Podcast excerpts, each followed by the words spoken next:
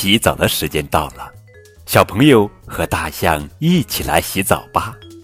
大象的浴缸实在太大了，小猫咪、小兔子、长颈鹿、小熊等等等等，小伙伴们一个接一个的爬了进来，爬了进来可以出海远航了。可是这个时候，一个问题出现了：浴缸里的水哪儿去了呢？哈哈，亲爱的宝贝儿，这里是荔枝 FM 九五二零零九绘本故事台，我是主播高个子叔叔，愿我的声音陪伴你度过每一个夜晚。今天呀，高个子叔叔为你讲的绘本故事的名字叫做《出海总动员》。作者是德国克里斯蒂娜·安德烈斯文图，徐行翻译。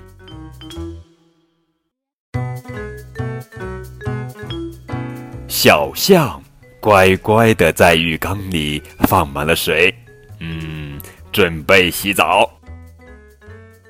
这时，小猫喵发现浴缸里很宽敞，也想来洗个澡。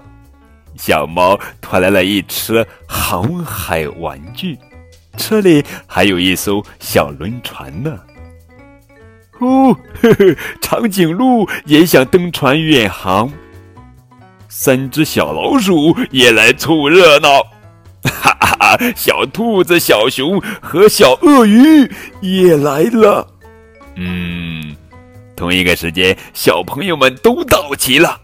哈！现在该放长线钓大鱼啦！咦咦咦咦咦！有什么东西上钩了？有什么东西上钩了？肯定是条大鱼！嗯，拉呀拉呀拉呀拉呀拉呀！这条鱼长得真奇怪，啊，它闻起来怎么有香蕉的味道呢？哈哈哈哈哈！原来是只橡皮小黄鸭，小黄鸭也登上了船。现在大家都上船了，小朋友们总算能够扬帆远航了。可浴缸里的洗澡水都去哪儿了呢？哈哈，小朋友们，你们知道水到哪里去了吗？你们可以打开图画书来找一下答案，当然也可以通过节目下方的评论来和高果叔叔进行在线的互动交流。